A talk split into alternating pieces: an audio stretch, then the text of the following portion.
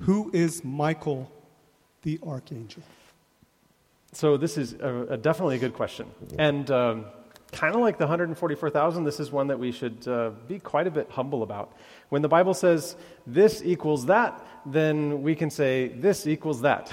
And when the Bible isn't quite that clear, then we can make um, our, our best educated guess based on the evidence we find in the Bible. So here's what I'm going to do tonight I'm not going to tell you who Michael is. But, but I am going to give you some context for what the Bible describes Michael as. And then another night, we'll have to come back to the subject because it gets, it, it gets a little complicated if we, um, if we were to try to just break it down tonight, and it might distract from our subject. But I think that uh, it's fun to explore what the Bible says about this. And uh, there, there are really two characters in Bible prophecy that are really significant, that, that are not human characters um, and, and they're given a name, right? Besides the devil. so we've got Gabriel and we've got Michael. These two characters come up in prophecy, specifically in the books of Daniel and Revelation.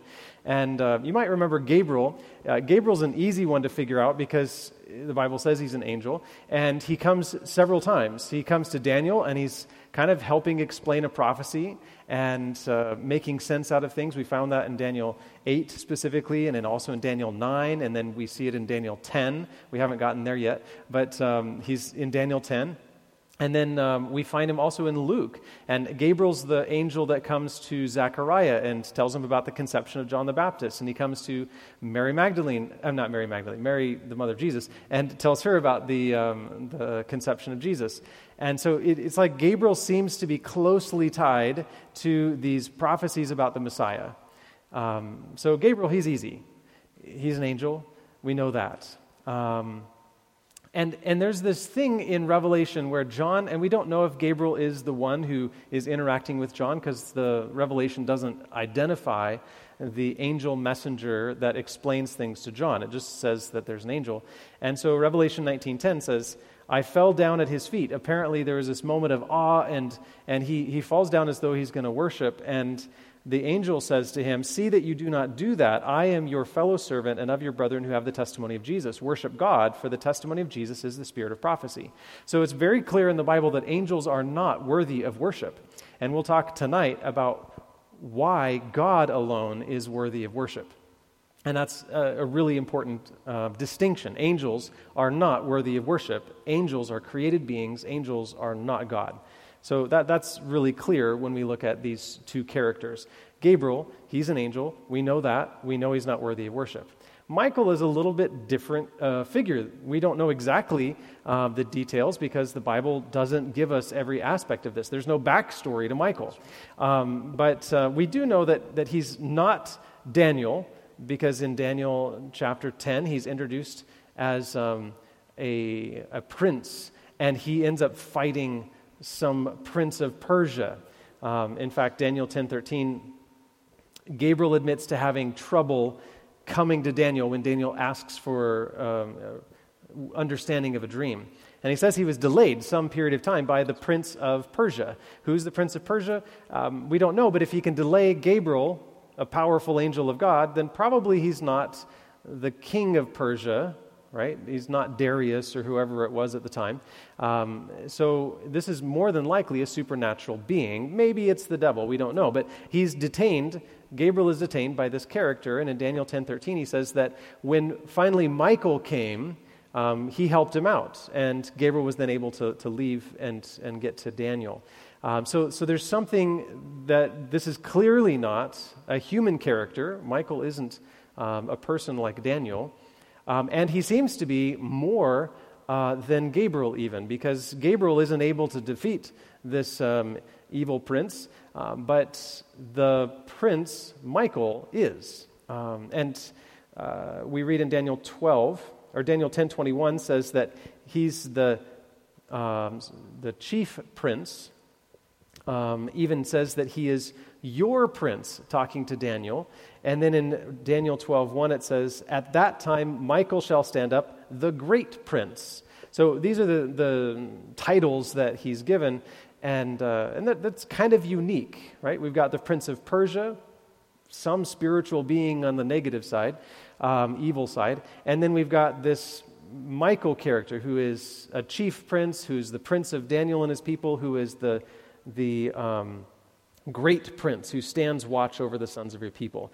Now, most scholars believe that Michael is a. Um, an angel, a created being, but he's like the chief. He's the top of all the other angels. He's the head angel. Um, and that's certainly a position that, that um, you could take. But then you get to places like Jude, verse 9, that says that Michael is the archangel or archangel. Um, now, if you have an arch in your home, um, what's significant about an arch? It, it, it, it's something you walk through, right? It goes over you. An arch, the word arch means um, over or above.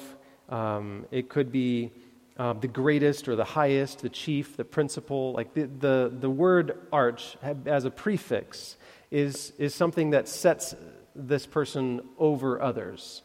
Um, so when Michael is called this archangel, it's a, a, title that's unique to him. It only appears twice in the Bible, once without a name, um, in Thessalonians, 1 Thessalonians 4.16, where it says that um, God will come with the trumpet of God, or the, yeah, the trumpet of God and the voice of the archangel, and the dead will rise. Right? So we have the trumpet of God, the voice of the archangel, the dead rise. Michael is the only one who's called an archangel. Um, now, some would say that there's multiple archangels. I looked online and you can find seven of them. But I want to tell you this not a single one is in the Bible. And what we want to do is find truth from the Bible. And if it's outside the Bible, well, it needs to agree with the Bible to begin with. Uh, but we should, we should stick to what the Bible tells us about, the, about itself. Um, otherwise, we get into some murky waters. So, just sticking with what the Bible says, there's only one individual that's given this title of archangel. Now, some might remember that Lucifer is called a covering cherub. This is a different title. Um, the covering cherub, if you remember, was over the, the Ark of the Covenant in the, the sanctuary in Israel. And a covering cherub literally put their wings over the, the mercy seat, the presence of God, there in the, in the most holy place in the tabernacle. Um, so, presumably, when Lucifer is called an, a covering cherub, he is one of those cherubs in, in the earthly sanctuary. There were two, however many there were in, in heaven, we don't know. But um, presumably, he's one of those cherubs who, who covers the presence of God, which would mean, at least in proximity, he is the closest angel to God. Whether he has a leadership role over any of the other angels, we don't know. The Bible doesn't specify. Until Lucifer rebels, and a third of the angels are drawn away and fall uh, from heaven and are kicked out, right? And it's at this point that the devil is the leading evil angel. And so it's uh, possible that he was a leader of angels even before. And the fact that he had enough influence to bring a third of God's, God's angels with him would suggest that that's probably true. Um, so the covering cherub is maybe a leadership role. Um, but Lucifer wasn't an archangel, he was a covering cherub. So there's a distinction here, and Michael is the only one who's given this title of archangel. Um, the, the word ark I mentioned means principal or greatest or chief or highest, and he is called the chief prince. Um, and then uh, angel, the word angel in Greek literally means messenger. Hebrew is a very similar concept, messenger of God. Um, now, to be certain, um, messengers of God that come from heaven are different stuff than you and I. We talked about that another night and pointed out that we are made lower than the angels. And so there's, there, we're made of something different. There's a spiritual being that um, exists in a little bit different way than we do, according to the Bible. So, um, angels, heavenly angels, are definitely uh, more than just a messenger. You probably wouldn't want to call me an angel, even if I'm a messenger of God, right? Um, I don't really fit. But um, the, the literal meaning of angel is messenger of God. And so an archangel would be the chief messenger. And then the word Michael, the, the meaning of that word is who is like God, which could be a question like, who is like God? Or who is like God, period. And so, if you put these together, um, the, the name and title would be the chief messenger who is like God. That's what the Bible indicates about Michael. Now, um, the last place we find Michael is in Revelation 12:7, where John says that war breaks out in heaven, and Michael and it literally it, it specifies Michael and his angels fight against the dragon and his angels. And you've got these two groups of people, or two groups of angels. There's the, the, the dragon or the devil, and all the angels that follow him and they're called his angels. And then you've got Michael and all the angels that follow him, and they're called his angels. And so you've got Revelation 12 7, the last place we find Michael, uh, pitted against Satan in a head to head battle. And it's the same in Jude, where he fights the devil over Moses' body. It's the same in Daniel, where he fights against um, this prince of Persia um, on behalf of Daniel and God's people. And there's this, there's this theme of Michael fighting on behalf of God's people against the devil. Now, um, this is, this is a subject that we could go into further. I'm, I'm not going to tell you what I think. Um, there's lots of different opinions about who Michael is. Um, and, and what I'd like to suggest is that uh, you do a little bit of study. And if you've got a, a question or a specific verse that you think adds to the story, drop it in the question box. And, uh, and, and we'll come back to this subject another time. And if you want to do a bit of study on this subject and explore it a little bit further, there's one more piece to the puzzle that I think is worth considering. And uh, so do this a search, maybe on uh, the blueletterbible.com or some similar um, tool, and, and do a search for Angel of the Lord. Angel of the Lord.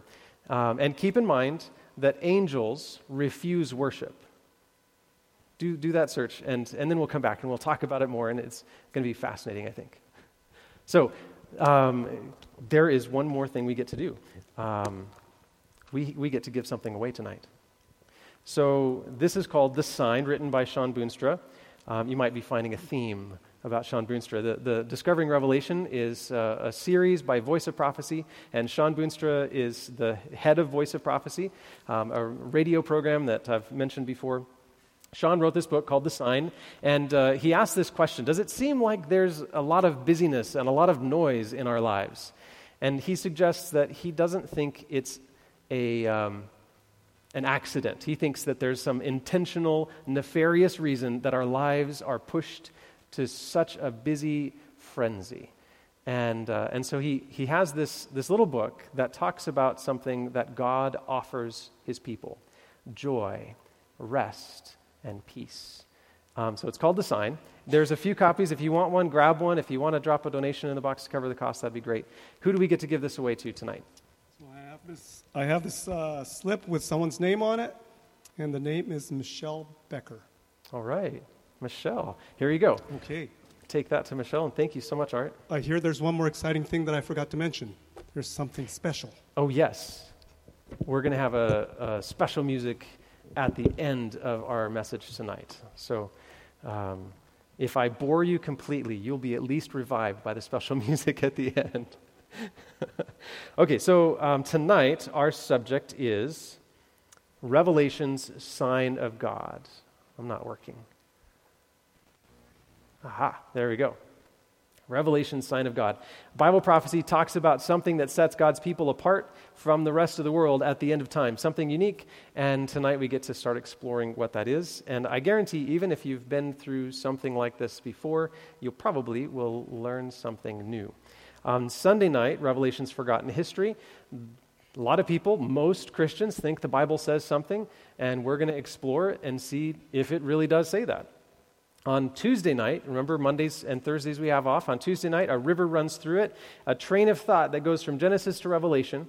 And people who understand this thing and have accepted this um, idea, um, they unanimously report that there is a greater peace in their lives as a result. So you'll want to be there for that. On Wednesday night, Babylon Rising. This is when we finally get to, to jump into Revelation 13 and understand this beast that comes crawling out of the sea. Who is the beast? What is he about? And uh, I'm not going to tell you. You're going to tell me. And it'll be pretty clear.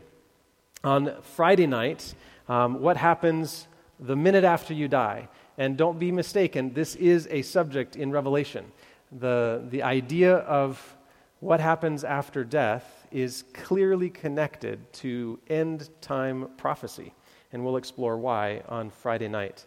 Um, then on Saturday morning, remember, we're, um, we're going to be finished, completely done with this, Saturday night, May 29, just so you know.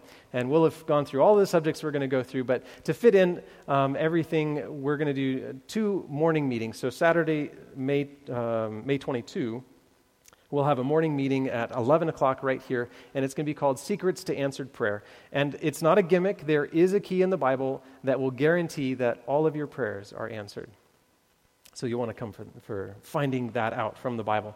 On Saturday night, God's strange act. Before everything is finished in Revelation, the Bible describes something that seems horrific. And many atheists have pointed to this thing in the Bible and said, if that's the God that you believe in, I'm glad I don't believe in God. And I think when you come, what you'll find is that the Bible's description of God is beautiful enough to turn an atheist into a Christian. You'll want to see that Saturday night. Then Sunday, um, the, there's a, a, a point in the Bible that describes a desolate earth. And this one is the subject of the millennium. So if you've been wondering when I'm going to get into that, it'll be Sunday night next week.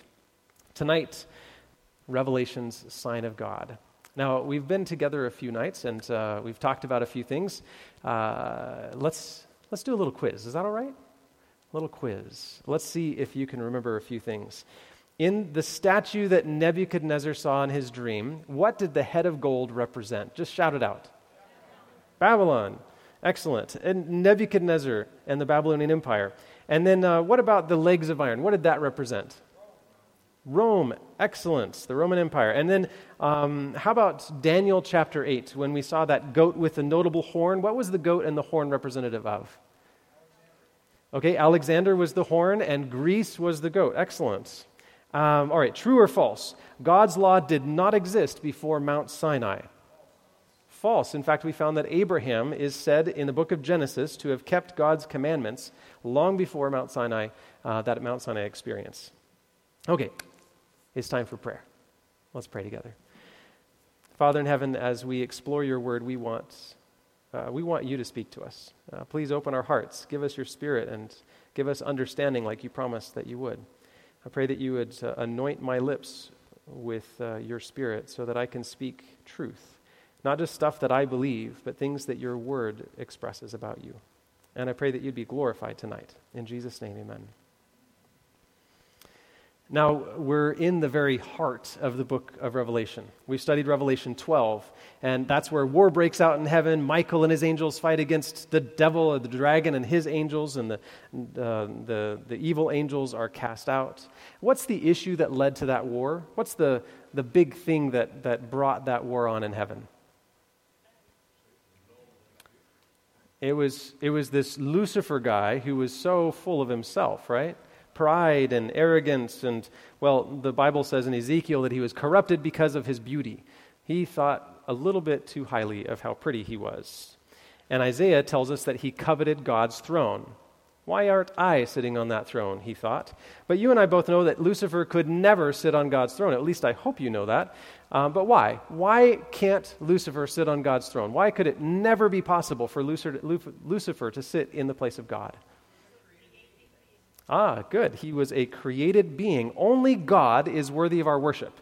And uh, it, it, doesn't matter if Lucifer is beautiful or charismatic. It doesn't matter how many people follow Lucifer. It just doesn't matter because he was created and not the creator. According to the Bible, worship is only something that God deserves.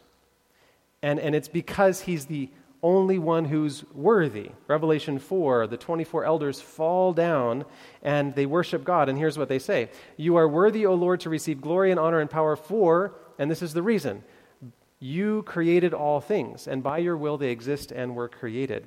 This is the, the basic reason that God is God, because he's the creator. Uh, sometimes we, we struggle to grasp this, I think, because we have this well, I mean, do you remember before you were born? If you can't remember before you were born, then, then um, likely, Like the, the span of your existence has no beginning in your mind. Right? You can't remember the day you were born. You probably can't remember when you were one. It's just a long, long time ago, right? I saw pictures and I know I was born. But other than that, like it's possible for us to presume that, that we are self-existent, that uh, we, we made ourselves. I mean, it would be stupid to believe that because you could see people born all the time and you understand how it works. But um, it, it's possible. Think about Lucifer. Is it possible for Lucifer to have, have had this moment and be like, I don't remember ever not being? I must always have been. Maybe I wasn't created, right? You can forgive him, right, for, for maybe thinking that he and God were about the same. But it's just not the case. God created Lucifer. And so the bottom line is what sets God apart from you and I is that He is the creator, He is the source of life. And we are the created, the ones receiving that gift of life. And you'll find this reason all throughout the Bible. Psalms 96 5, um, it says, For all the gods of the nations are idols, but the Lord made the heavens.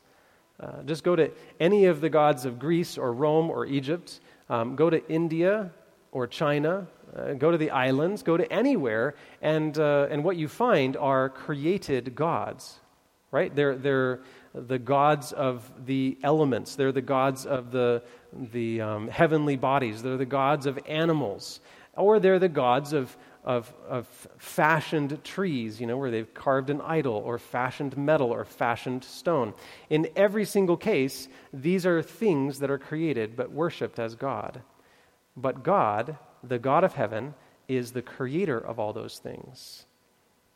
The difference between the God of the Bible and every other God is that the God of the Bible is the creator.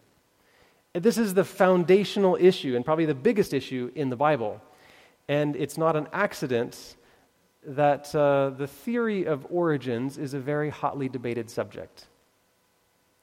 Uh, you look at the, and even unfortunately in some Christian circles, you look at the subject of evolution. And, and what it's doing is saying there can't be a God, therefore let's find some other alternative for how things started. And uh, from that, what we call a worldview, from that lens of work, looking through the, the, the evidence in our world, um, they come up with all kinds of different ideas about the age of the earth or the way things happened, etc. Um, but it's, it's starting with the there's no creator assumption. If you allow for the possibility of the creator, to be honest, most of the evidence we find in the world um, confirms the creator. And all the stuff that we're not sure what it is yet, um, it, it, doesn't make any sense to evolutionary science either. So, um, what we find are confirmations of a creator. Jeremiah 10, 11, and 12 says, Thus shall you say to them, The gods that have not made the heavens and the earth shall perish from the earth and from under these heavens. He has made the earth by his power. He has established the world by his wisdom and has stretched out the heavens at his discretion. It's something that comes up again and again and again in the Bible. You can only legitimately worship the God who creates, the one who is the creator. And that's the reason the Ten Commandments forbid the worship of other gods. Because what other God is the creator? And think about it. When God says to love me with all your heart, with all your soul, and with all your mind, He is not saying that um, He is, is um, this narcissistic, being who just demands your love. When he says, Don't have any other gods before me, it's not because he's selfish that he's saying it. It's because there is no such thing as another God. It's because that when we worship God, our Creator, we are ennobled and, and, and we are in the, the, the place that He designed us to be. And, and, and it's good for us when we recognize Him as our Creator, and bad for us when we don't. And so, for our sake, he has made this law only worship me. I'm the only creator. In Acts 4:24, um, we see this. So when they heard that, they raised their voice to God with one accord and said, "Lord, you are God who made heaven and earth and the sea and all that is in them." This is not a small issue. This is really the ultimate issue in the book of Revelation. We've talked about this idea of there being a war. There was a war in heaven. And when you look at the, the reason for this war, it's that one guy decides he is worthy of worship. He wants to sit on the throne of God. The other guy, God himself, is the one who has the legitimate claim of worship. The war in heaven was about worship. And when we get all the way down to Revelation and this end time war scenario, guess what we're looking at? We're looking at another war over worship. And so when we look at this, who is worthy? And, and the word worship we get this English word worship, and you take the etymology of that word and go back and try to find it in, you know, in ancient English and French and Latin and back to Greek and, you know, even go back all the way to Hebrew. And what you'll find is the, the fundamental idea in worship is worthy. You don't worship somebody unless they are worthy of worship. And, and so the, the demand from God to worship is, is simply from the uh, idea that he is worthy of that. The devil seized or failed to seize God's throne. But what he tries to do instead is he tries to distract us and get us away from thinking about it, um, from, from worshiping him. And he, he wants us to get, well, honestly, he doesn't care if we worship the devil. I mean, if, if the devil gets our worship, he'd probably be happy with that, but he doesn't care. As long as we're not worshiping the God of creation, he's fine. So he gets us distracted and worshiping all kinds of other gods. And certainly some people do worship Lucifer, the Luciferians, and uh, you might think, oh, those are really bad people. But uh, to be honest, what's the difference between worshiping Lucifer and worshiping a tree? They're both created beings, and we're both distracted from God, right? Who you worship other than God is insignificant. It's when you don't worship God, that's Lucifer's success. And that's what he's fighting for. So let's go back in history tonight to a moment when everything changed for the Christian church. The Bible predicted, you might remember, a falling away in the Christian church, a period of compromise. And in the year AD 312, uh, even though he was a pagan who was worshiping the god Apollo, the Roman Emperor Constantine claimed that the Christian God gave him victory um, at this, uh, this bridge here, and uh, that, that it was under this sign that he conquered uh, Rome. And uh, I mean, he does kind of accept Christianity. Uh, we don't have a ton of evidence for this, except that at the very end of his life, he was baptized. The last rites were performed there. Um, he kind of is favorable towards Christianity throughout his, um, his reign. Um, but uh, what, what ends up happening is people, uh, because he kind of allows it to become popular, people begin to join the Christian church for expediency, because it seems to be something that the, the emperor likes. And so, political expediency or social um, connections cause a lot of people to just kind of change allegiance from some pagan god to these Christian gods. And all kinds of interesting things begin to happen in this time. This mixture of people in the church, authentic Bible believing Christians, and people that are just there for the political gain of, uh, of it, um, end up. They end up mixing and, and causing all kinds of challenges. And historically, we know that um, this compromise, around 300 years after the apostles, um, began during this time. Uh, and, and the compromise was pretty significant. All kinds of things from pagan religions began to be called Christian. Um, have you ever wondered why we bring flowers to a funeral? Now, this isn't necessarily a bad thing, um, but back in the day, they brought flowers to a funeral because in the pagan custom, they thought that, um, that, that you would get a better standing in the afterlife if the gods thought that you were popular on earth. And so you fill the, the room with flowers, and the gods think that, well, this is, must be a popular guy. I'm going to give him, give him a good spot in the afterlife. Well, this comes into the Christian church, and no problem. Please bring flowers to your funeral. It's a nice thing to do. There's, there's nothing wrong about that, but it's, it's one of these customs that gets drawn into the Christian culture. Um, and, and then uh, there's the ancient Babylonians and the Assyrians who had this thing called the Ashtoreth pole. And the Ashtoreth pole was this um, Semitic goddess of fertility. And uh, you can imagine what the, the pole represents when you're thinking about fertility. Um, now, if a young couple wanted to have a baby, what the young man would do is he would go and he would carve out a piece of this Ashtoreth pole and take it to um, back, back home for good luck.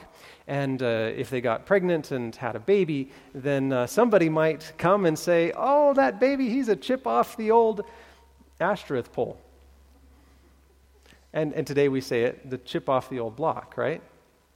There's all kinds of interesting things that come from pagan culture into the church during this time. And some of them aren't bad, all kinds of artifacts of this. In fact, uh, did you know that the idea of sitting down in a worship service comes from Babylon? It, was never the case that the Israelites would sit down in the temple. Um, they might kneel down, they might prostrate themselves on the ground, they might stand as they, as they do a service, but they didn't have seats until the Israelites went to Babylon. Now, there's no problem with sitting down in a worship service, um, but from the synagogues in Babylon, because there was no temple anymore, they started to sit. And then they, they, they brought that from the, the pagan culture. Again, no problem. It's not like sitting is bad. Um, unless your brain doesn't work while you sit, then you should stand. Feel free to. If you need to walk around to understand me, that's fine. Um, but then, then there's all kinds of other things. Uh, let's see. Uh, for example, the, um, in the pagan culture, the names of the, the, the, days of the week were connected to um, solar, um, you know, the, the stuff in the, in the sky. So the sun and the moon, um, and, and that's, you know, Sunday, Monday. And then the, five, um, the, the five planets that we can see in, in, our, in, in the sky uh, with the naked eye. So that would be, you know, Woden's Day, Thor's Day, you know, etc. So we get these names from the celestial beings, and, and it's not necessarily bad. It's harmless unless you're worshiping those gods. Um, that's, a, that's a different problem. Um, but, but nobody is doing these things to impress pagan gods, right? We just have these things kind of in our culture um, that came from these um, pagan backgrounds. But, but some things that crept into our Christian faith are not harmless. Some things are actually a violation of God's express will. For example, where do you think we learned to torture people and burn people? Was that something that the Christian church found in God's Word? No. No, they brought that from the pagan culture in the Roman Empire. And they just decided to apply that to whoever didn't agree with the church. And uh, things kind of got bad. Um, and what about um, the, uh, the kind of thinking? I'm sorry, um, I had to skip over my notes there, f- forgot where I was. now, let's see. There's uh, another thing here. Second Thessalonians 2 talks about this falling away. Um, Let no man deceive you by any means, for that day shall not come except where there come a following away first, and that man of sin be revealed, the son of perdition. So the Bible predicted that uh, eventually someone would come along um, to do the same thing that Lucifer did back in heaven a falling away. Somebody would worship himself. And uh, that's a pretty significant difference. We've got worshiping God the Creator and worshiping themselves, Lucifer, and this lawless one, this man of sin. Um, and then in verse 7, it says, For the mystery of lawlessness is already at work. Oops, I missed part of that, that text. For the mystery of lawlessness is already at work. Now, this problem can be traced all the way back to the time of the apostles. It's certainly something that um, Paul describes as this mystery of lawlessness, and we talked about that last night the idea of lawlessness. Um, it's a problem he describes as growing and growing and growing until this, this uh, man of sin appears on the earth. So, tonight we're going to pick up that story and look at this idea of lawlessness a little bit and, and understand one of the most amazing prophecies in the book of Revelation. Uh, remember, Revelation is describing a group of people who are standing on this Mount Zion with the Lamb of God. And, and what are some characteristics? What do they do? What do they have on their forehead? They have the Father's name on their forehead, right? And uh, where do they go? They follow the Lamb. And, and when they talk, what kinds of things come out of their mouth? Are they deceitful? They're without guile or without deceit. Like so, they, these are they're people that speak truthful words. Um, so We've studied a bit of that. They have the Father's name, and according to uh, verse 12, Revelation 14, verse 12, they keep the commandments of God. Um, so we've already studied that. But tonight, we want to look at what these people preach. Because it says they don't have any deceit in their mouth. What is it that they do have in their mouth? We find that in Revelation chapter 14, verse 6 and 7. And it says, I saw another angel flying in the midst of heaven, having the everlasting gospel to preach to those who dwell on the earth to every nation, tribe, tongue, and people, saying with a loud voice, Fear God and give glory to him, for the hour of his judgment has come. And worship. Now, here's that word. Why do we worship God? It's going to tell us. Worship him who made heaven and earth, the sea, and the springs of waters. So, right here, in one of the most important parts of Revelation, in one of the most important prophecies at the end of time, with one of the most important groups of people the Bible has ever described, the Bible says, worship God because he made. That's not an insignificant thing. It's not a coincidence that that's there. They're using the language of creation. And if they're using the language of creation, it would make sense that we just take a little journey back to Genesis chapter 1 and, and let's just see what is it that they're talking about. Right here at the beginning, Genesis 1 1 says, In the beginning, God created the heavens and the earth. Not Lucifer, not anybody else. God created, just God. That's all there was. Nothing existed except God. The Bible uh, positions God as the self existent, ever living one. He's always been, always will be. He's the Alpha, the Omega. Everything that is exists because of Him, according to the Bible. So, if there's one part of the Bible if there's one passage the devil hates and wants to obscure, I would suggest that this is it. He wants to undermine God's position as creator. Because if he can drop God down a few notches, then the Lucifer looks a lot better. Can Lucifer bring himself up to being a creator? No. So he has to bring God down to where he is in order to have a fair fight. Um, and because Lucifer just isn't worthy of worship. So he wants to obscure this. This is a problem for him. And is it any wonder that we have such a heated debate on the subject of origins? The fact that we have evolution, I believe, is a, a result of the devil trying to obscure this fact in Genesis chapter 1, verse 1. Who is worthy of worship? The rise of the Darwin and uh, the rise of Darwin and the evolutionary theory is um, it's interesting because Darwin published a paper um, on the subject of evolution, uh, introducing this idea in the year 1844.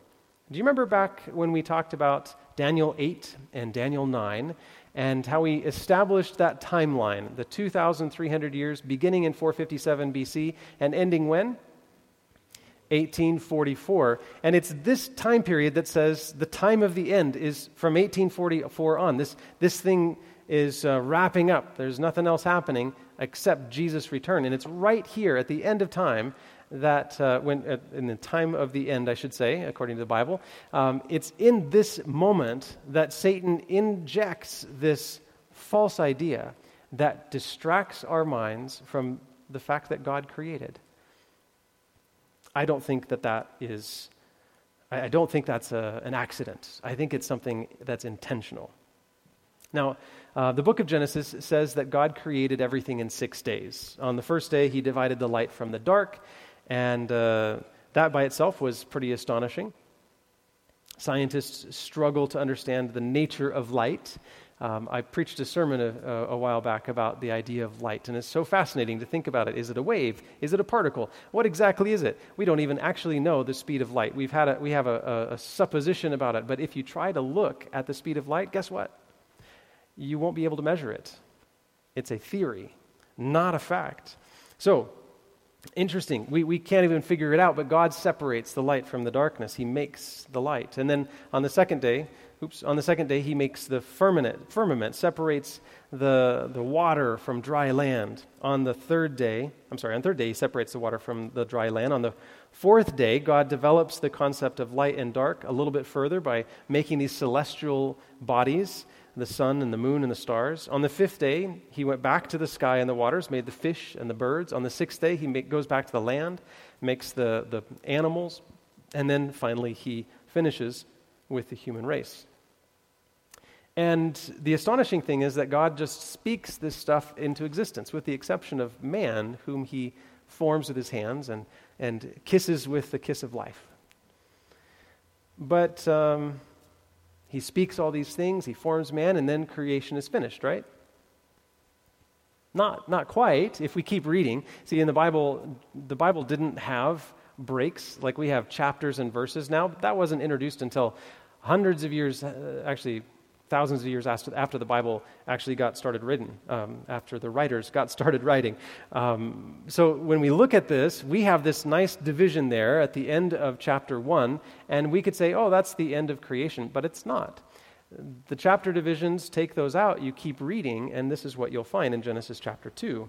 Thus the heavens and the earth and all the host of them were finished, and on the seventh day God ended his work which he had done, and he rested on the seventh day from all his work which he had done. Then God blessed the seventh day and sanctified it, because in it he rested from all the work which God had created and made. So God speaks all these things into existence, forms man, and then he does one more thing, one more act in this week of creation. And what does he do? He rested. And why would God rest? Does God need to rest? Does God get tired? The Bible makes it pretty clear in Isaiah 40, 28, that that can't be the reason. The everlasting God, the Lord, the creator of the ends of the earth, neither faints nor is weary. If he can speak the universe into existence, it's not a big stressor for him to create things. He doesn't need to rest from it. Uh, so, if he doesn't take the day off because he's tired after creation, why does he do it? let me see. How many of you have children? Yeah? Um, do you ever. Did, did you ever have to kind of show your kids how to do something? You know, you, you, you could tell them what to do and stuff, but, but sometimes you just have to walk alongside them and do it with them. Uh, like, uh, for example, my daughter did not really like sleeping when she was a newborn. She had reflux. And so she'd wake up in the middle of the night, and I had the duty of going and getting her and bringing her to my wife. Um, I, would change her diaper, whatever was needed, and then bring her to my wife, and she'd nurse her, and then I would take her back to bed. And I would do this because um, Joelle was up all the time, and, uh, and so it was my responsibility to make sure that the baby got back to sleep and uh, allow her to sleep too. Well, the problem was she didn't like sleeping. She had this reflex problem, and, uh, and so I would, I would spend, before we figured out what exactly it was, I would spend an hour, sometimes two hours, bouncing this baby in my arms. You, you, you've done that before? You kind of jiggle them, uh, right? And you're just shaking them. You, you can't do this, that doesn't work. Uh, um, you, you have to just jiggle and you kind of jiggle pretty hard and you shush them. And, and apparently, you're supposed to do that about as loud as the ocean is. Um, so, shushing is not a quiet thing. Um, and so, I'm doing this, I'm shaking and I'm shushing and I'm shaking and I'm shushing. And, and, and you know what? I would fall asleep before she would. I would wake up jiggling her. and, and sometimes, sometimes kids just need somebody to show them what is what. When Maxwell was born, Joelle would go in and, and lay with him and try to get him to go to sleep. And you know what? She would fall asleep before he would too. And I wonder if maybe God is doing the same thing for Adam and Eve. He's modeling something that he built into us as a need. He's modeling rest. And, and notice that he, he says these, these two things. On the seventh day, God rested, God blessed, and God sanctified that day. Uh, and, and when that word sanctified is used, it's, it means that it's set aside for some holy use. So the implements in the sanctuary are set aside for a holy use. The particular incense that's used in the sanctuary is set aside for a holy use. It's sanctified. Um, and, and those are very important things. When God sanctifies something, it's, it's not insignificant. And in this moment, he sanctifies this seventh day. And it shows up, it's so significant, it shows up in, in what we talked about last night as the moral law. And the moral law, remember, is part of God's character, it's part of who He is. And, and so it, it existed from, well, as long as God has existed, and it will exist as long as God will exist because it's part of who He is and it's an expression of His character. And so we find this right there in the center of the Ten Commandments in Exodus 20, verses 8 through 11. Remember the Sabbath day to keep it holy. Six days you shall labor and do all your work. But the seventh day is the Sabbath of the Lord your God. In it you shall not do no work, you nor your sons, nor your daughter, nor your man, male servant, nor your female servant, nor your cattle, nor your stranger who is within your gates. God is saying, I want you to rest. Just let me ask you a question. If your boss said, um, Tell you what, um, don't worry, take the rest of the day, we'll give you full pay, but go home and rest, would you be mad at your boss? There's something nice about being told to rest. Like, no, don't stress. You don't have to do the dishes, honey. Just go and rest. How many of you would like it if your husbands would say that, right? Mm-hmm resting. It's, it's a gift. It's something that God says, I want you to do this. I want you to rest. And why? Why is it that we're called to do this rest? Why is the Sabbath something significant? For in six days the Lord made the heavens and the earth, the sea, and all that is in them, and rested on the seventh day. Therefore the Lord blessed the Sabbath day and hallowed, or that word sanctified, same idea, hallowed it. So the fourth commandment says the same thing as the book of Genesis. It's not a new story. Um, God did these three things He rested, He blessed, and He sanctified or hallowed the day. And uh, at, it's at the very heart of the law of God, which makes me think that it's a reminder that God is the one who is worthy of worship. And think about it. In, in the first command, God says, Don't worship any other gods but me. Now, he points out that I'm the God who, who brought you out of the land of Egypt. But remember, it's not very long after this that the Israelites make an idol, and Aaron turns to this idol and says, Behold, the God who brought you out of the land of Egypt. Was that true? No. So if God had simply said, I'm the God who brought you out of the land of Egypt, don't have any other gods besides me, we can quickly see that that is not sufficient to keep people's minds focused on who he really is. They could have found any number of gods and claimed that they were the ones that brought them out of the land of Egypt. So, right here in the middle of the Ten Commandments, God identifies who he is. And he says, I'm the God who made things. I'm the God who said, Please rest the biggest issue in the Bible, worship God as creator, is right here in the Ten Commandments. Is it possible that this commandment is one of the keys that actually unlocks the prophecies in the book of Revelation? I think it is. Let me show you what I mean, though. Let's go back and look at some things we've already studied. We've already seen that God's commandments are very important to God's people, especially in the last days. The Bible says that God actually writes those laws in their hearts. Hebrews tells us that. Um, we've seen that the devil is angry with the people of God who keep the commandments of God um, and have the faith of Jesus. And the Bible shows us that the people on Mount Zion are the ones who keep the commandments and they have the testimony of Jesus in Revelation 14 12. So uh, we, we've seen also that this group of people that has, have the Father's name in their forehead have a message in their mouths, and it includes worship him who made. You see how all these things are tied together? The Bible says a group of people at the very end of time would be trumpeting a message for all the world to hear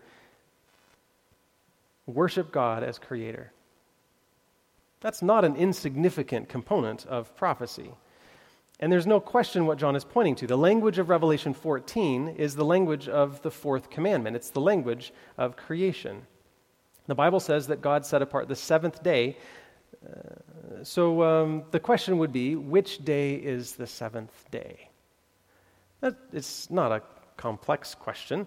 Um, it's, it's Saturday. Just look at a calendar. Um, you see it Sunday, Monday, Tuesday, Wednesday, Thursday, Friday, Saturday. Now, some business calendars will start on Monday just because it's convenient to throw the weekend at the end, but it's been universally known uh, Sunday through, through Saturday um, is the week.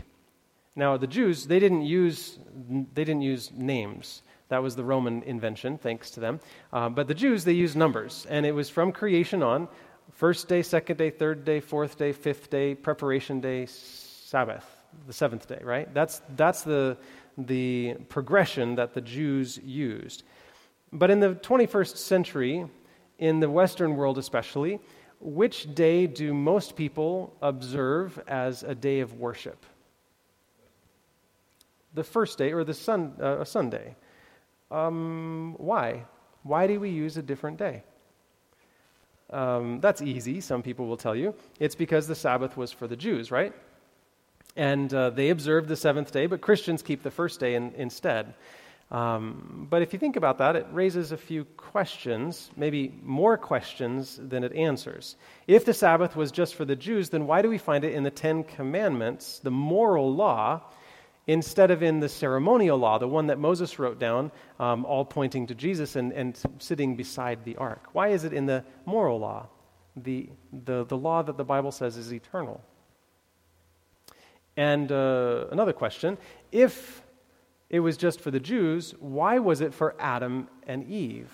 Adam and Eve, were they Jews?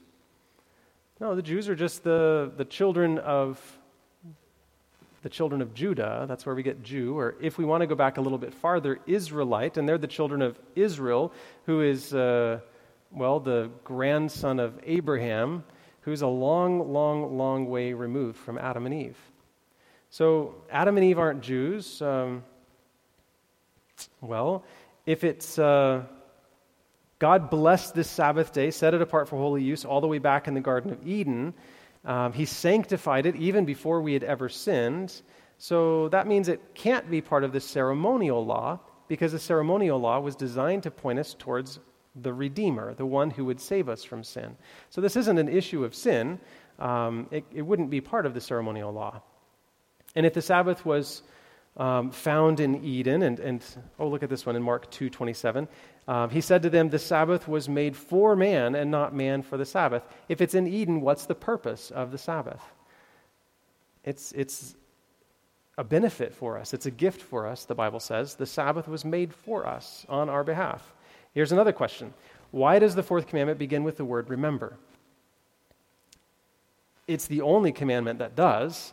Why? Why is it significant that it says remember? Could it be that it's pointing back to that ancient history, back to the time of creation?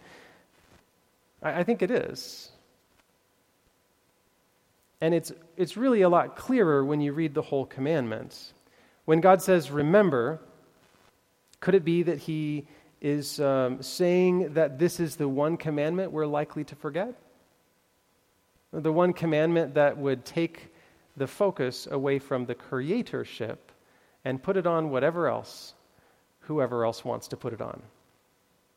Why is it that we tend to forget this one? I think it's because the fourth commandment is specifically designed to help us remember the Creator, to help us the, remember the one who is the center of this law, whose character is the thing that creates this law and who created us. If the human, human race had remembered this one commandment, I think that we would have a lot less debate over the question of origins. We wouldn't have nearly as much confusion. Today, we teach kids that human life is an accident, and uh, even though we know scientifically it's impossible for life to come from non life, we can't make it happen. We've got no evidence that it ever could happen, but we don't want there to be a creator. And so we insert some other theory. And if we had remembered the Sabbath day to keep it holy, because God is the creator, we probably wouldn't have we probably wouldn't have been forgetting our origins nearly as easily. Now, just think about this whole evolution thing. Um, what are the odds that life was created from nothing? What are the odds? Well, if you take a gymnasium like this one and you fill it with dice, and then you put a bomb in the middle of it and explode those dice all over the county. Um, the odds of every single one of those dice falling on a six, with a six up, right, are better than life coming from nothing. Um, so that, that's, that's not very good odds. And, and when you think about it, does it make more sense that an, an intelligent being created or that some random accident happened? The more logical thing is that there is a creator. The issue is really simple. Lucifer can't stand for us to be thinking about God. And so he creates alternatives for us to, to focus our attention elsewhere. And, and one of the most significant things that we can do to remember the Creator God is to do what he said remember the Sabbath day because he created. The big issue in the Bible is who deserves worship? Who deserves our worship? And, and the whole theme of prophecy who deserves our worship? Who is worthy? And, and the whole reason that the devil hates the law of God is because the law points to God's worthiness. He alone is the one worthy of our worship. And right in the middle of the law is a permanent reminder that he's the only one that has the right to be on that throne. Satan could never take the place of God because he never created. Have you ever wondered why we have a seven day week? I mean, we have the, the seasons, we have the, the months because of the moon, we have the seasons because of the, the sun, right? We have a yearly cycle because of, of the solar, um, the, the, the orbiting around the sun. So, where do we get the week? What, what kind of uh, celestial thing brings the week about? Well, the only thing that we have is creation.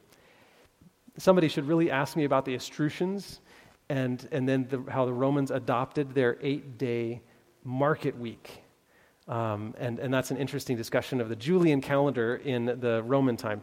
Um, it doesn't pertain to the seven day week, but it's interesting. If you, wanna, if you want me to tell you about it, um, throw a question in the box there, and I'll do that.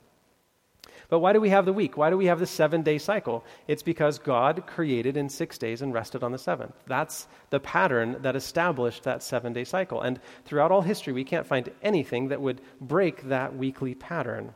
Um, but now we have, have to ask the, the big question if the seventh day is Saturday, then why do we worship on Sunday? Uh, well, you could, uh, you could say, well, it's because Jesus changed the day, right? But look at Luke chapter 4 and notice what Jesus did as a pattern. And he came to Nazareth, where he had been brought up, and as his custom was, he went into the synagogue on the Sabbath day and stood up for to read. Notice that it says ha- his habit, his custom was to come to the sanctuary or the temple uh, synagogue on, the, on Sabbath, and that's his pattern. And if you check the Bible very carefully, you'll never find Jesus ever doing anything differently than that and, uh, or, or saying that anybody else should do differently than that. Not ever in the whole Bible will you find Jesus doing that. Um, but again, don't take my word for it. Go back to the Bible, look for yourself, explore it, and see if you can find that. Now, listen to something that Jesus said when he was warning the disciples about this future time. We know today to be 70 AD because it's when the temple, the, the um, uh, Jerusalem was sacked and the temple was destroyed. And it's here in Matthew 24, verse 20. And pray your flight may not be in winter or on the Sabbath. So, Jesus, looking forward some 40 years after he would give his life, is saying that they would continue to keep the Sabbath. And he's talking to his disciples, to Christians. If you search the Bible, you'll never find a place where Jesus changed the, this, this command. Um, and, and you know why he didn't expect any change? Why he didn't think there might be a change? It's because it's part of the moral law. It's not a ceremonial thing that he fulfilled. It's part of the moral law that's part of his character. God doesn't change. Human beings change, but God stays the same forever. So, all right, maybe Jesus didn't change the Sabbath, but I'm pretty sure his disciples did, right? Um, well, let's look at that. Luke 23 56. This is Jesus, upon Jesus' death, this is what the disciples are doing. They returned and prepared spices and ointments and rested the Sabbath day according to the command. Okay, so maybe they changed it after the resurrection because this is before the resurrection. Um, so look at Acts chapter 13. And it says, When they departed from Perga, they came to Antioch and Pisidia and went into the synagogue on the Sabbath day and sat down. What day were they worshiping? On the Sabbath day. Uh, but that was the synagogue, that was for the Jews. Um, okay. that may be plausible, except just a few verses later it says, The Jews went out of the synagogue, and the Gentiles begged that those words might be preached to them the next Sabbath. So, uh, if there was a time for the disciples to say, Well, actually, it's not Sabbath anymore, it's Sunday, this would be the time. He's not talking to Jews anymore, but he doesn't. Um, in verse 44, it says, On the next Sabbath, almost the whole city came together to hear the word of God. If you go back and read the book of Acts, read the whole thing, and they worship on the Sabbath day. Paul never says that they should switch to a different day. And, and this is the missionary to the Gentiles. This is the guy that says, don't put any other burden on them except these few things that, that does away with all these traditions and, and ceremonies that were fulfilled at the cross. But he doesn't seem to change this one. In Acts 18, it says, He reasoned in the synagogue every Sabbath and persuaded both Jews and Greeks. And, and this is a place where the Bible says that, that Paul stayed a good while, maybe a year or more. And in that whole time, he doesn't mention any other, any change in this pattern of worship. There are 80 more times that Paul is mentioned keeping the Sabbath. 80.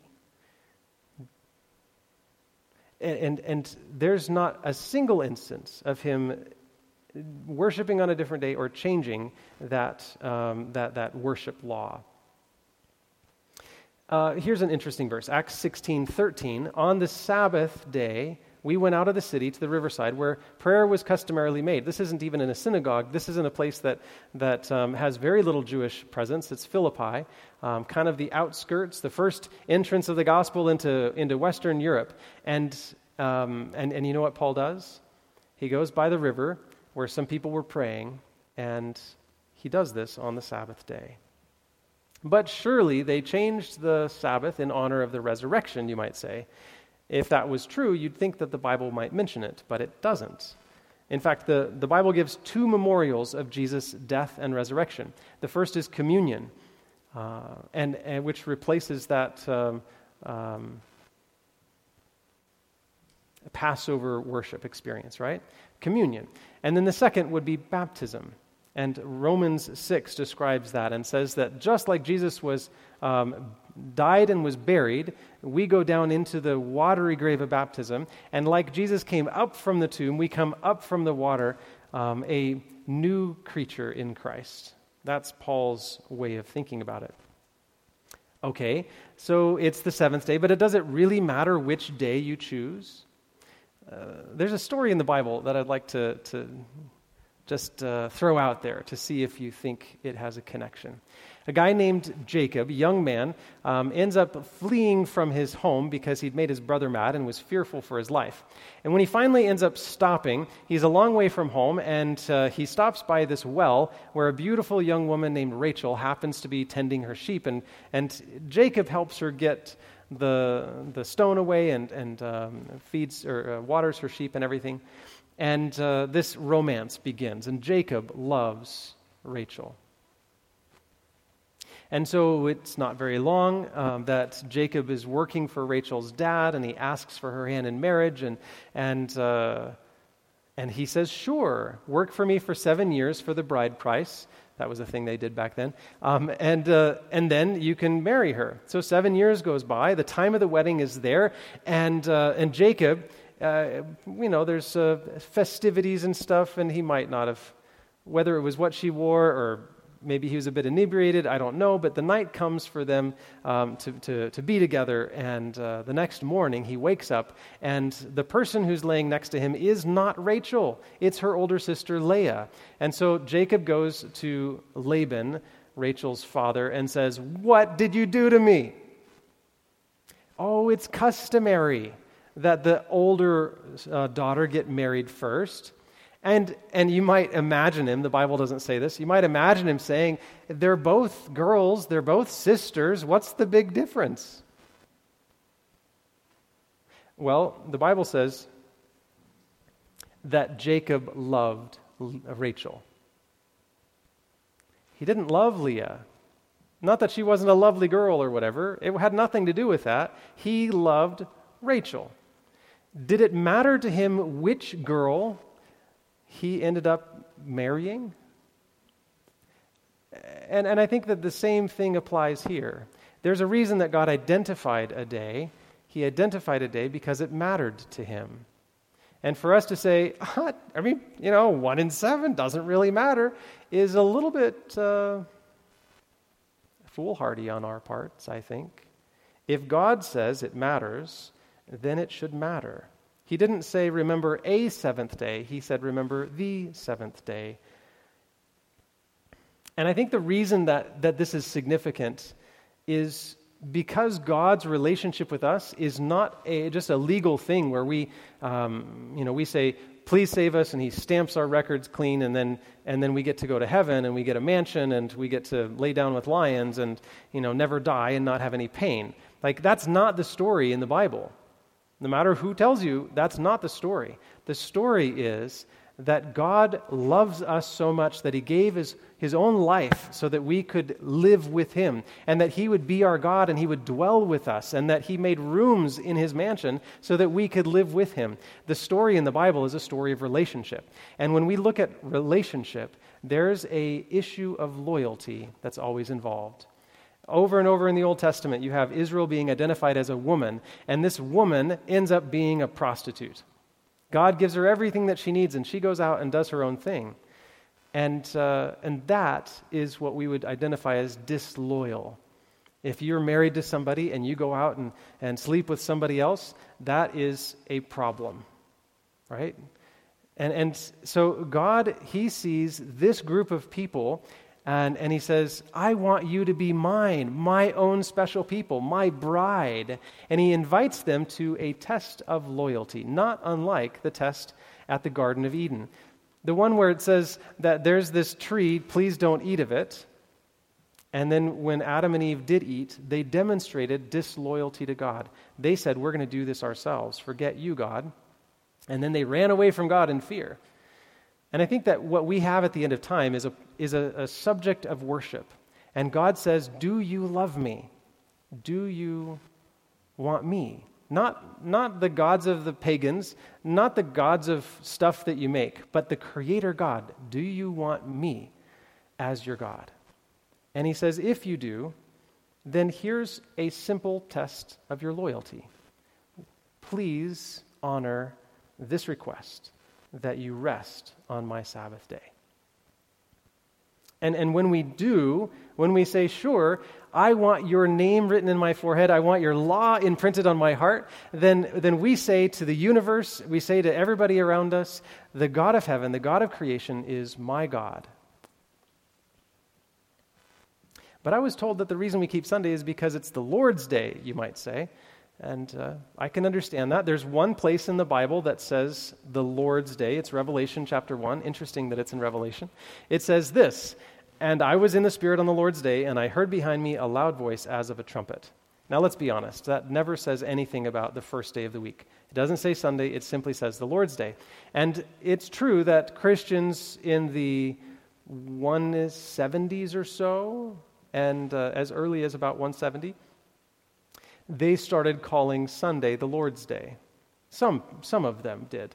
Um, but the question is, what does the Bible tell us? Because um, we can look around and find Christians that murder people. I know a, a guy who claims to be a Christian um, who ended up um, in, in a prison in the, the Spokane area for killing about 13 women. Is he a Christian?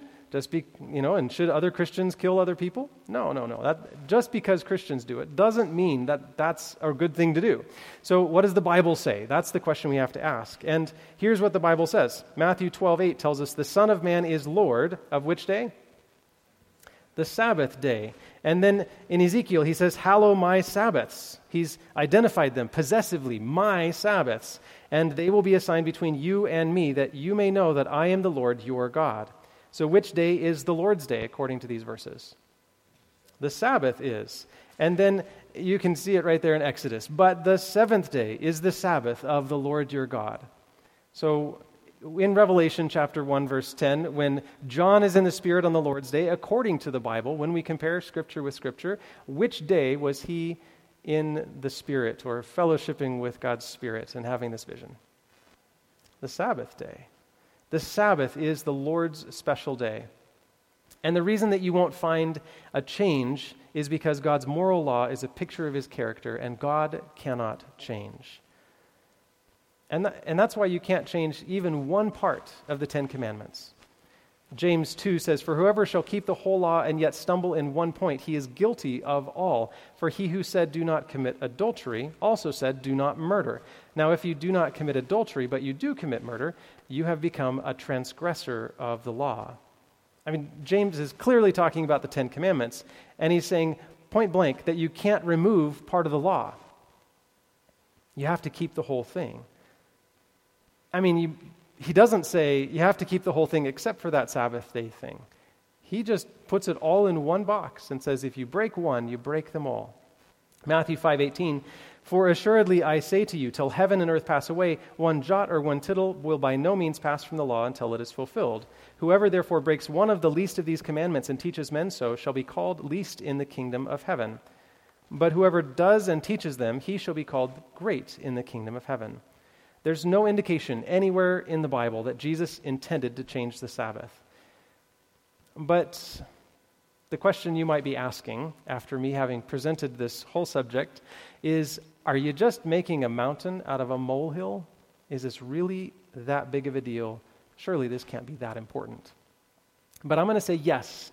Yes, it is that important. It's a huge deal because it's about who you worship. And this is the most significant subject of prophecy who has your heart? In Ezekiel 20, God says this Hallow my Sabbaths, and they shall be a sign. Remember Revelation's sign of God? They shall be a sign between me and you, that you may know that I am the Lord your God. Who is your God tonight? It's a matter of relationship, it's a matter of loyalty. But of course, we don't even know that Saturday's the right day, do we? Because, you know, the calendar's been changed. Have you heard that? Have you explored that? You might have um, uh, looked into calendars, and I want to just want to say that there is some confusion about calendars. If you have a question about calendars, please ask. I'd love to explore that subject with you a little bit. Um, but um, let me just say this the calendar has changed, in, and it's changed twice. In October 1582, um, we, we moved from a Julian to the Gregorian calendar. This is the big change, and they discovered essentially that the calendar was behind um, because the calendar wasn't matching the solar year. Seasons were kind of starting to drift. And so they said, we've got to make some adjustments. And every calendar system throughout history has tried to do this in one way or another. And uh, when we moved to the Gregorian calendar, they changed from, well, you'll see it right there. It was um, October 4th, Thursday, to Friday, October 15th. They took 10 days and just cut them out of the, of the month, trying to, to move the season back to where it was supposed to be. But they never changed the cycle of the week. Notice it went from Thursday to Friday to Saturday. It, it didn't go from Thursday to Monday, it went from Thursday to Friday, just like the week had always been. So we never changed that pattern. Um, there's uh, another change in England in 1752 to make England harmonize with this change in the Gregorian calendar, but again, they didn't touch the weekly cycle in that either. Um, and uh, there's a guy who went, uh, he, he, sent uh, a message to the Naval Observatory, uh, the U.S. Naval Observatory, and he asked, Has anybody ever changed the days of the week? And here's what they told him there has been no change in our calendar in past centuries that has affected in any way the cycle of the week.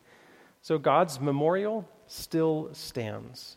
And honestly, it's only in English that people have a problem understanding this. Go to any other language throughout the world, and you'll find that people don't call the seventh day of the week Saturday after Saturn. They call it some version of Sabbath. Look at this.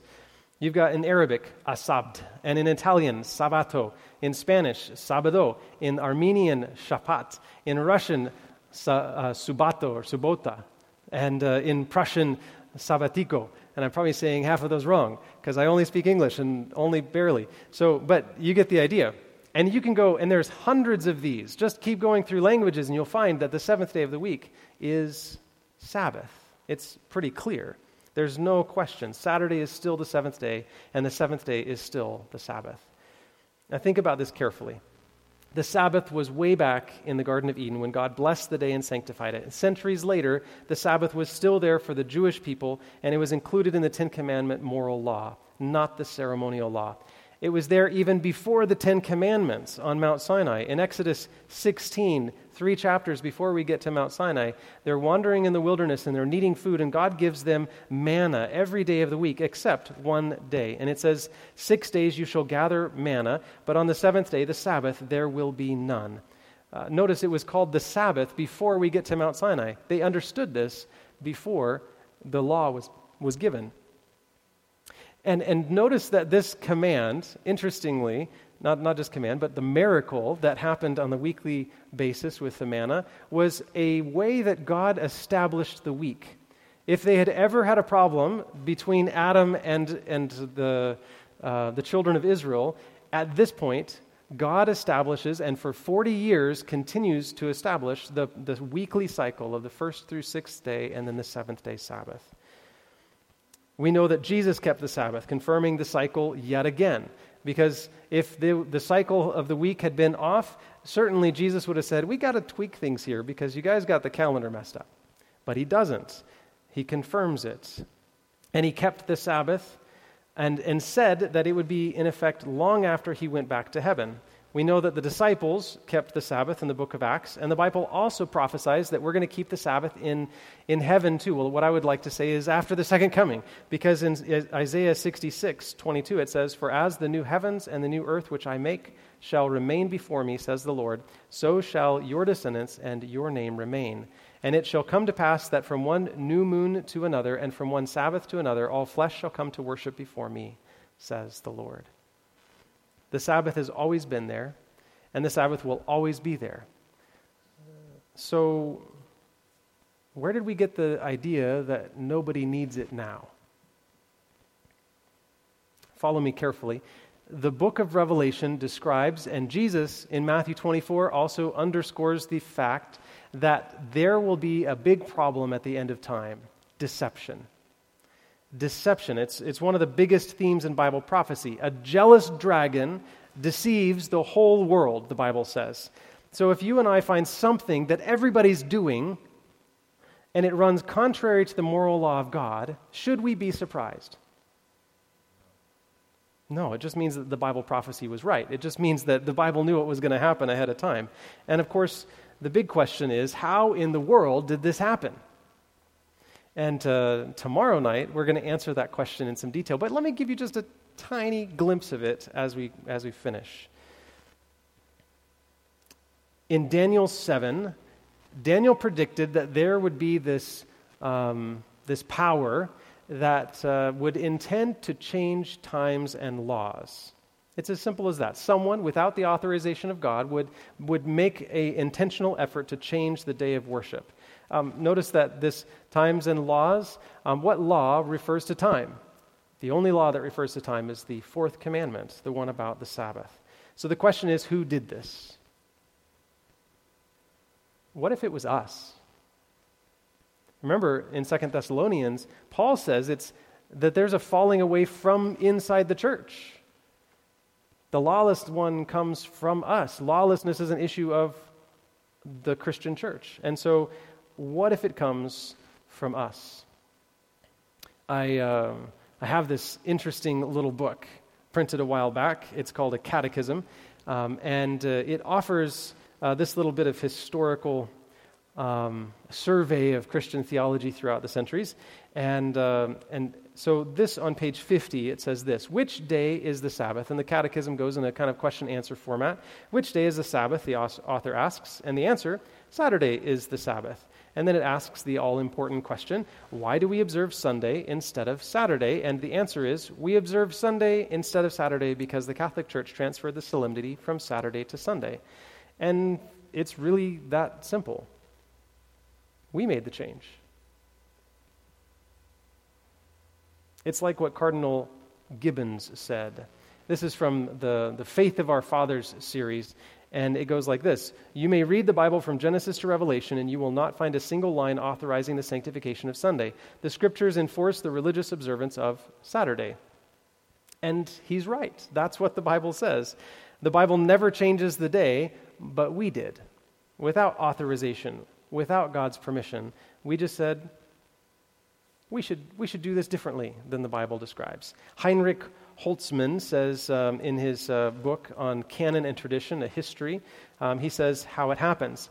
The authority of the church could therefore not be bound to the authority of Scripture because the church had changed the Sabbath into Sunday, not by command of Christ, but by its own authority. So God didn't change it because God doesn't change. We changed it because we change.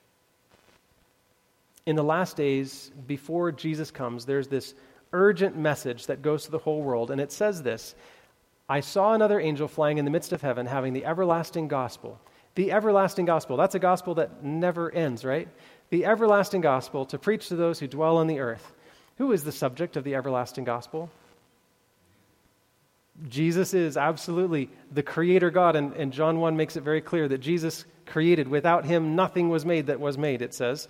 And it, it keeps going, and it says, This gospel would be preached to every nation, tribe, tongue, and people, saying with a loud voice, Fear God and give glory to him. Well, which God? It, it keeps going, and it says, For his, the hour of his judgment has come, and worship him. This is the God we should worship, who made heaven and earth, the seas and the springs of waters. There's a story of a boy who was adopted, and as a teenager, he wanted to know who his real parents were. And he was ingenuitive and, and uh, pretty bright, and so he, he used some DNA evidence and he figures out his father's real name. Now, why? What drives a young man or a young woman or um, whoever finding that they're adopted? What drives them to uh, find their birth parents? It's identity. Who am I? Was I wanted when I was made? Why am I? What's my purpose? And, and God, he, he is the one who made us. He's the origin of our identity. And you know what he, He's done? He's not left it any, there, there's no like um, question about our origins, about our identity. God has left it on the calendar every week, a note saying, I made you. You are mine, and I love you, and I have given my life for you. Tonight, I don't have anything to urge. Uh, no, no appeal, no conviction or whatever. I just want to ask you to go and study it for yourself. Find it in God's Word.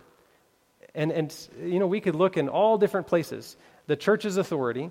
We could look at, you know, a book by some famous author, some um, talented theologian. You could try to read something I've written. I haven't written very much. Um, it, and it doesn't really matter because it's all stuff from us. The source of truth is the revelation of God, and we find that in the Bible. And so go study it. Go ask these questions. See if it's true. And tomorrow night, we're going to dig just a little bit deeper into this and uh, we'll see. Well, I think I think that you'll see something that will that will revolutionize the world that you live in. I'd like to, to end with a special song. Uh, it's a song that's actually about Sabbath. And I want, want, to invite DJ and Brigida and Amanda to come forward and to sing this song for us. And as, as they sing, I just want to invite you to think. Think about, meditate on a bit the story of creation and the story that God has said, rest.